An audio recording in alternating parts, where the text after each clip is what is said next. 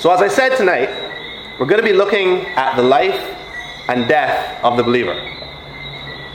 So, I need to ask the question what is our understanding of the Christian life? What should we think about it? Where does it come from? To whom is it owed? What defines it? What is its purpose? And what about Christian death? I know it sounds strange to put it that way, as if there were such a thing as Christian death as opposed to Islamic death or Hindu death. Isn't death the same for everyone on earth, regardless of religious belief? Of course it is. But understand, I'm talking about how death is viewed from the Christian standpoint. How do we view the end of life as Christians? Does it have a purpose? Is death a good thing or a bad thing? Is it to be dreaded? Feared? Do we recoil at it? Or do we embrace it? These are some pretty deep questions that go to the very core of our existence. We're essentially asking questions about the purpose of life and the nature of the afterlife. Such profound questions ought only to be paired with profound answers. And thanks be to God that in His holy word we have one of the most profound statements ever written to answer these deep questions. To live is Christ, and to die is gain. For the Christian, everything about the human experience, from life's first cry to final death, breath, all the way into eternity, Everything is bound up in this short statement To live is Christ, and to die is gain. So, by God's grace, by the end of the night, we should have a more full understanding of what that statement actually means. Now, to that end, it would be helpful for us to remember the context in which the Apostle Paul wrote it. We should remember that Paul is writing, or was writing this letter to the Philippians while imprisoned in Rome. This is a period in his life when he was unsure whether or not he would be released and live or be executed. So, seeking to encourage the Philippians, he wrote to them to inform them about his circumstances and encourage them to live lives worthy of Christ. If you remember last week's sermon, I know some of you won't because you weren't here, you would remember that Paul told the Philippians that his imprisonment had actually served to advance the gospel. We just read about that actually. Rather than despairing because of his circumstances, he rejoiced because he knew the sovereignty of God gave meaning to his suffering. Also, he would continue in the faith courageously, not allowing slander and shame to crush his hope in Jesus. With the help of the prayers of the saints and the Spirit of Jesus, he would honor God, whether it be by life or by death. So, it is these two paths life and death that Paul ponders while he is writing this section of his letter to the Philippians. If his life is spared by Emperor Nero, then it will mean continued uh, traveling and teaching, as well as suffering in service to Christ. He'd be able to visit the Philippians again, teaching them and having joyous fellowship with them. But if he is martyred, it will mean more than likely dying a gruesome death at the hand of the Romans, but going to be with Jesus forever and gaining his reward. And Paul says he is actually hard pressed between the two. He actually finds it difficult to settle in his mind which path was more preferable.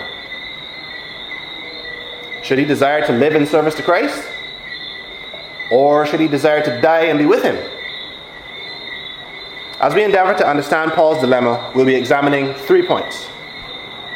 One, the Christian's life is owned and defined by Christ. Two, the Christian's highest desire is to be with Christ. And three, living to serve Christ is more beneficial to our brethren. I'll say them again if you're taking notes. The Christian's life is owned and defined by Christ.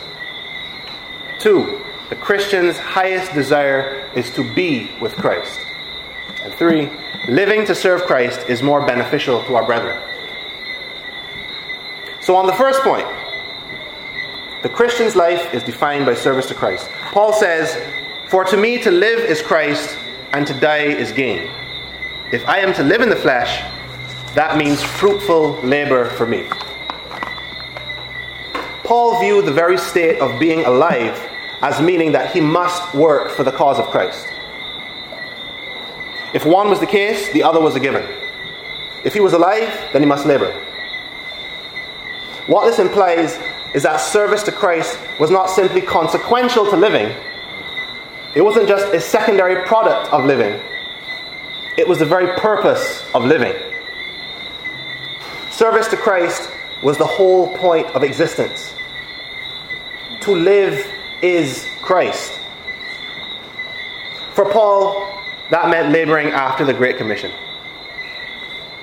Preach the gospel, teach the gospel, make disciples, pass on the truth of Christ to faithful men, feed God's sheep, look after their needs, love them, seek to bring in the ones who have gone astray, fight the wolves that prey on them, push back against the lies of Satan, speak the truth to maintain pure and right doctrine within the church, serve Christ and labor for Him.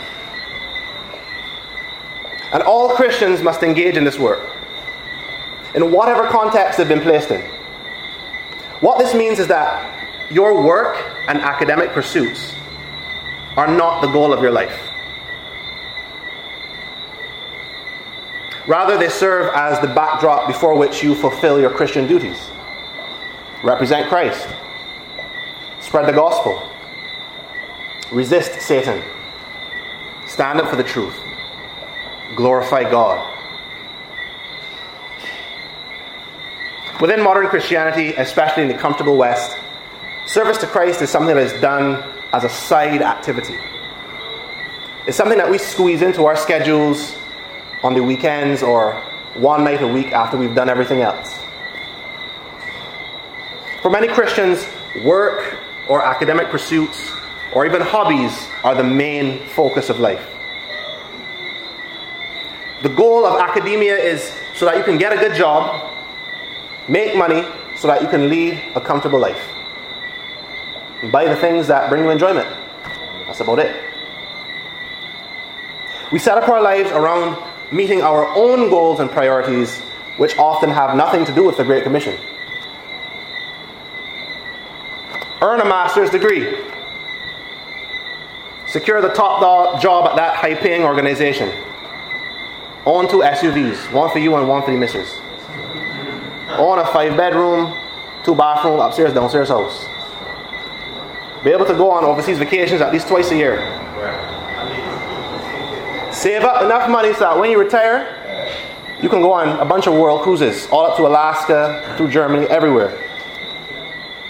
Get little Timmy into the best private school with lessons on evenings and Saturdays, and sign him up for football after school so that he can get a scholarship and repeat. That's how it goes. Now, I'm not saying these things are wrong, but I'm asking how do we think about them? What level of importance do we place on them as goals in and of themselves? You see, underlying our academic, career, and hobby pursuits should always be the question how does this glorify God and benefit the church? Is this the best use of my time and energy? Here's an example. I remember one of Pastor John's sermons, he was asking us to consider where our priorities lay. And he gave us this scenario. If you had to make the choice between staying in your current job or moving to another better paying job, what are the chief considerations that you would make when trying to make a decision? I mean, the pay is way better, sure, but you'd have to work late most days and on weekends. Does it matter to you the effect that that would have on your prayer and Bible study? What about being able to volunteer for evangelism at church? And what about your family life? And yeah, this new job makes you an important, powerful person, but you'd have to pack your bags and move your family to a different part of the country, or even leave the country. But now you've moved away from a gospel believing church. Is there one nearby in the new area that you're moving to? I mean, church membership is an extremely important aspect of Christian life. Yet many in our culture do not prioritize it. Would you be willing to miss church most Sundays because it was too far away from where you worked and lived? Or how about this? Would you be satisfied only having the option of going to a church with questionable theology and practices because of your career? What do you prioritize? Hopefully, the answer is obvious. Our minds need to be renewed regarding how we view life because to live is Christ. This should go without saying, but perhaps a reminder will be helpful. Jesus is Lord. The scriptures say, For from him and through him and to him are all things. To him be glory forever. All things are from him. He is the creator God. He owns all of creation. The earth is the Lord's and the fullness thereof. He alone lays claim to the lives of men. All things are through him. He upholds the universe by the word of his power. The universe, having been created by God, could not continue to exist without his sustaining power. And the last one to him are all things. God created and upholds all things in the universe for his own pleasure. Our God is in the heavens and he does all that he pleases. Brothers and sisters, understand this. Your pleasure is not the prime good to be sought in this world. That's not why you're here. Your wants and desires, unless they be for the glorification of Jesus Christ, are to be subservient and secondary to His will. And Paul understood this. To live is Christ. Every moment of his life was to be spent in service to Christ. These are the answers to the first questions that we asked. The Christian's life comes from Jesus and it is owed fully to Jesus. It is defined by obedience to his word and dependence on his grace. And its ultimate purpose is to bring pleasure to and glorify him. When pondering the possibility of being released from prison, Paul didn't say, You know what? When I get out of here, I'm done with that. I had enough. It's time for me to take some me time. I'm going to buy a yacht and focus on my sport fishing. And go the Sea of Galilee. No, instead, he said, should my life continue, it will mean fruitful labor for me. For Paul, the cause of Christ was his priority, and it should be for us as well.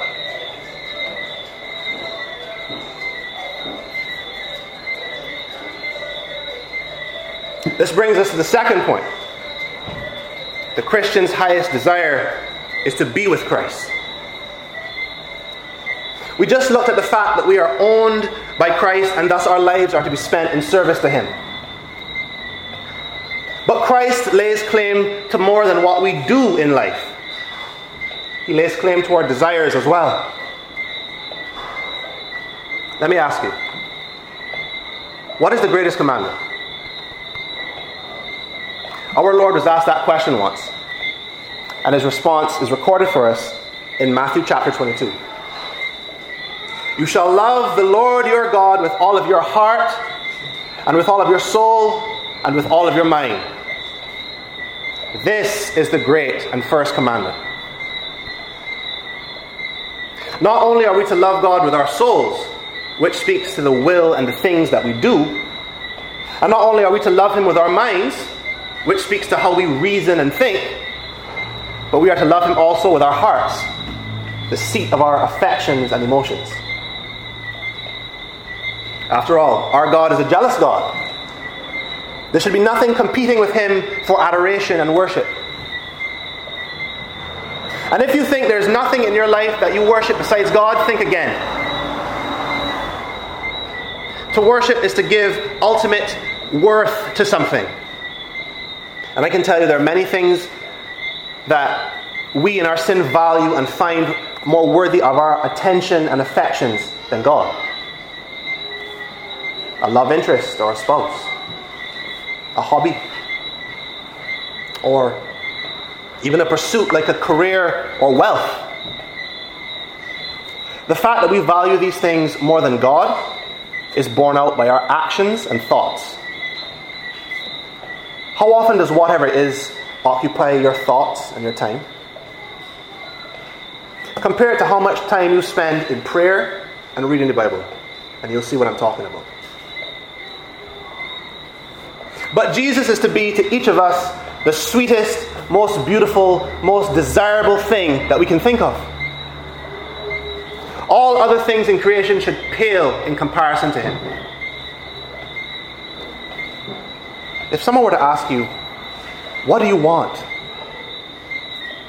The ultimate answer to that question should be Jesus the Christ. I want Jesus.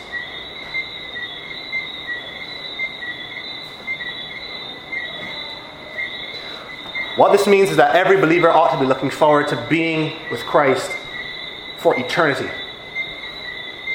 That's where our eyes should be in eternity. Forget about the world cruises that you're saving up for. These temporal pursuits and joys are nothing to be compared to Christ. And this Jesus, this great King who demands all of our affections, is a gracious, merciful King. Even though he is deserving of our adoration by the simple fact that he is God. He has given us all the more reason to love and adore Him. He has made grand promises to us regarding our lives with Him in eternity. He didn't have to. And these are rewards that mere men cannot even comprehend. The scriptures say that no eye has seen, nor ear heard, nor heart of man imagined the things that God has prepared for those who love Him.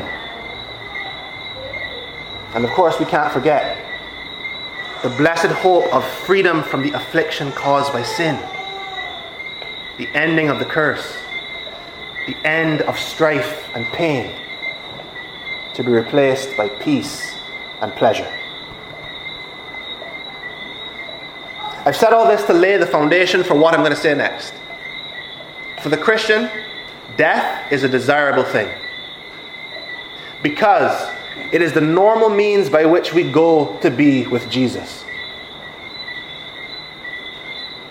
And I know that God in His power could call us up at one time without any of us having to die. Or He could even return and none of us in this room have to die. But the normative way it has been appointed for it to go is that it is appointed once for a man to die and then face judgment. So that is the normal means, death. That is how most of us more than likely will come to meet Jesus. And it is because death is a desirable thing for the Christian that Paul can say, to die is gain. Because if our highest desire is to be with Jesus, and death is the means by which we go to be with Him, then today must begin.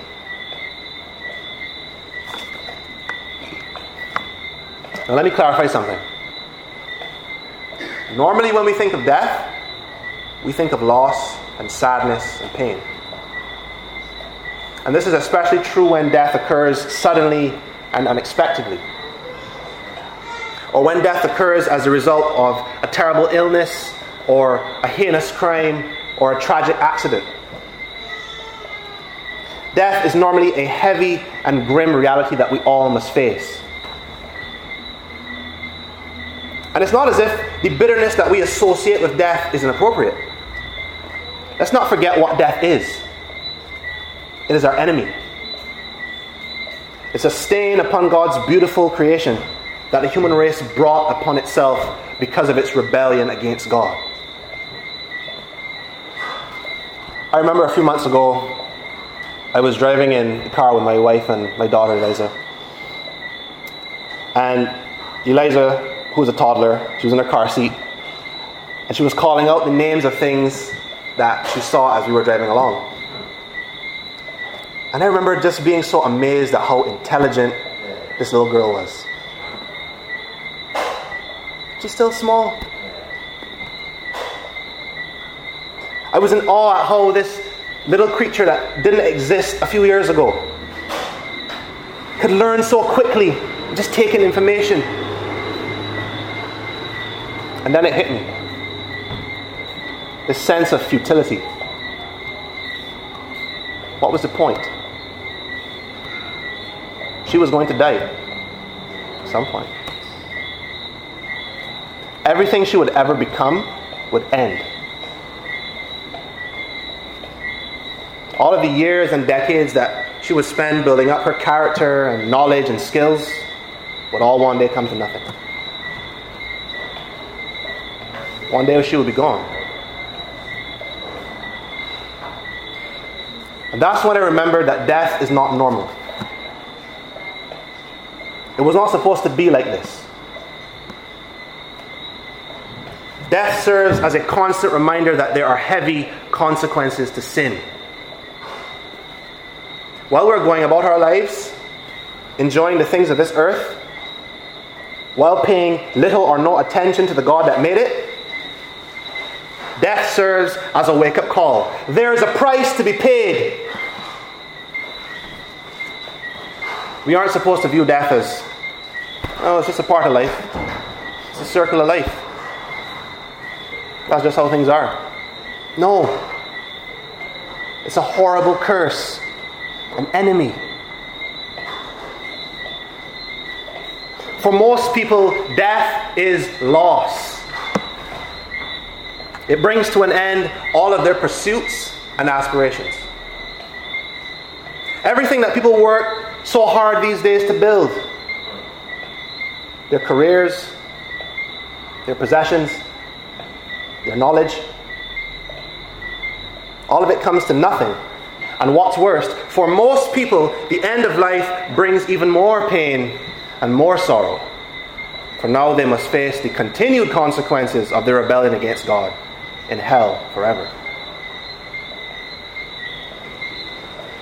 For most people, there can be no sweetness in death. When they taste of it, it is only bitter. The grim reality of the curse is all that there is. For most people, death is a horrible thing. It is to be feared. It is to be dreaded. It is to be recoiled at. But we are not most people. We are Christians. For the Christian, death is a blessing. Praise be to Christ that by his stripes we are healed. Jesus, by living the life we could not live, in perfect obedience to the Father and dying on the cross, has taken the bitterness out of death for all who believe. Though a man die, yet he will live. We can look forward to putting off this corrupt and frail body and then later receiving a perfect, incorruptible, and strong body. We have neither fear nor dread of death because the damning power of sin has been defeated by Christ's sacrifice. And after three days in the grave, he rose to life again declaring that he had the keys to life and death. We need not fear judgment because we are clothed in the righteousness of Christ. And far from loss, we gain far more in the next life than was even possible to have in this one. We work so hard to build up our homes, and our possessions, and our careers, and our status. But Jesus Himself has prepared a place for us. Why do we work so hard to develop what we have here? Don't hear moths and rust destroy, and thieves break in and steal. But that doesn't happen in heaven.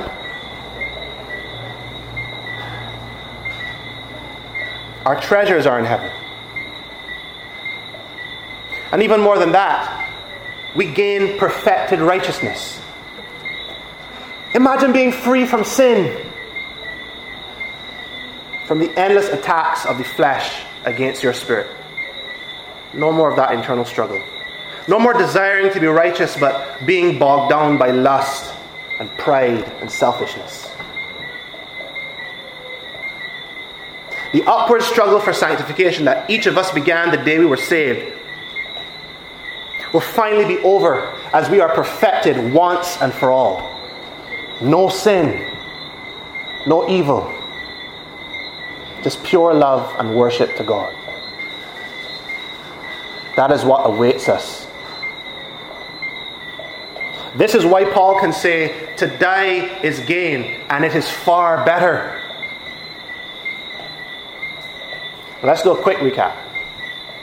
We started tonight by asking questions about the nature and purpose of life and death for the Christian. Then we saw the profound insight into the topic that Paul had. He said, To live is Christ, and to die is gain. But then he expressed that he was hard pressed between the two. He was having a difficult time deciding which path he should choose. On the one hand, continued life would mean that he could continue to honor God's name by serving him. But it would also mean continued trouble, persecution, and suffering. And on the other hand, death would likely be gruesome, but it would free him from this sorrowful life and take him into the arms of his Savior. We looked at how the Christian life is owned by and therefore defined by Christ. We are to be willingly and joyfully at his disposal, willing to share in the sufferings of our Master and be like him in every way that we can.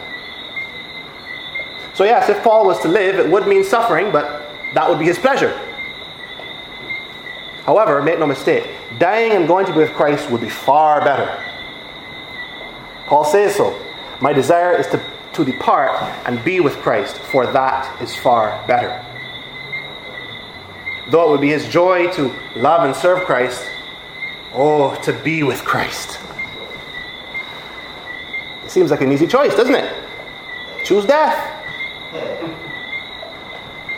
So, why was there any dilemma in Paul's mind? And this brings us to the third and final point that we have tonight. Living to serve Christ is more beneficial to our brethren. The dilemma was there because Paul loved his brethren. Verses 24 to 26 says, But to remain in the flesh is more necessary on your account. Convinced of this, I know that I will remain and continue with you all for your progress and joy in the faith. So that in me you may have ample cause to glory in Christ Jesus because of my coming to you again. As Paul weighed life and death, even as he declared to be with Christ is far better. He came to the conclusion that staying in this life so that he could help his brethren was more beneficial to them. And therefore, that is what he should choose. Thus, he thought about the needs of his brethren above his own desires. This is great maturity being displayed by Paul. He was content to put off his own well deserved reward for the sake of those he loved. And don't forget, this is the same Paul who said in Romans, Oh, that I could be cut off for the sake of my brethren. This is what a mindset this man had. Very mature.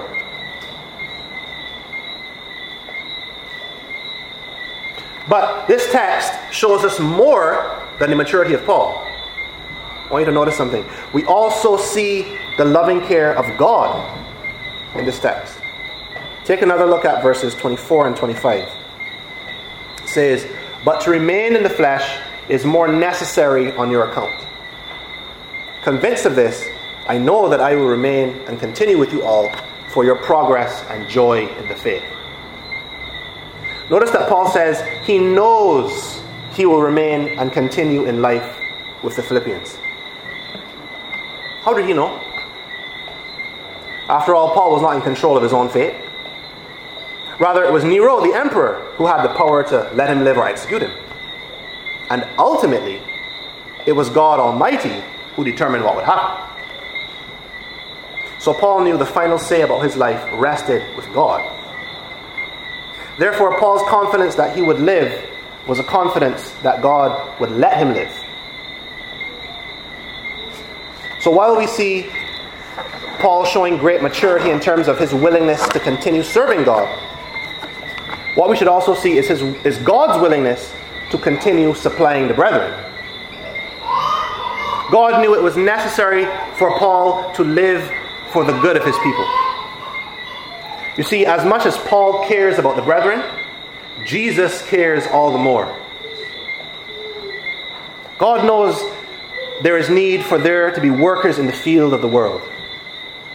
After all, the harvest is plenteous, but the workers are few. Paul was needed to help build the church. Paul says, I know that I will remain and continue with you all for your progress and joy in the faith. His continued teaching, exhortation, and even rebuke was necessary for the believers of his day to be sanctified and matured. There were heresies that needed to be resisted, and encouragement that needed to be given to the believers of the day. Remember something, they didn't have the New Testament as we know it today. There was no one collection of writings from all the apostles, such as what we have in our Bibles, the thing that we take for granted every day. They didn't have that. So even as Paul wrote to the Philippians, he was still laying the foundation in terms of doctrine that would come to define Christianity forever. For Paul to continue a little while longer was indeed necessary. And not only for their progress in the faith, but for their joy as well. Verse 26 says, So that in me you may have ample cause to glory in Christ Jesus, because of my coming to you again. The Philippians could rejoice and give glory to Christ for having returned Paul to them in order to teach them and shepherd their faith. They could rejoice in the chance to once again partner with him in the gospel. For he was a minister of Christ, and their joy would be to see him continue laboring for Christ. Because all of us who are in Christ, for us, our joy should be in aiding the work of ministers as they labor for God's sake. So, brothers and sisters, finally, let me say this portion of Scripture should be a huge encouragement to us. No matter what trials or suffering we face in this life, to live is Christ.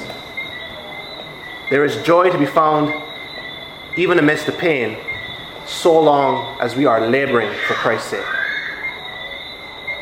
The life that is defined by and submitted to the use of Jesus cannot be said to be waste. As you ponder your future, what do you see? Is it life? Is it death? It doesn't matter if you are in Christ, because if you live, it will mean fruitful labor for you. And that is your joy. Serving Christ is the highest pleasure you can have in this life. And if you die, then you gain.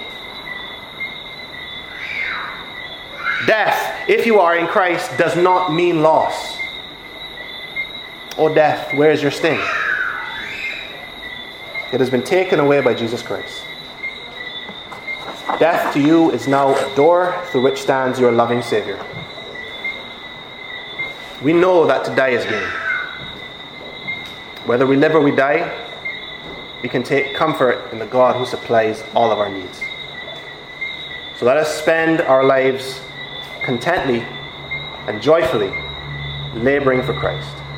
every day looking forward to our reward, being with Jesus forever. Amen. Amen.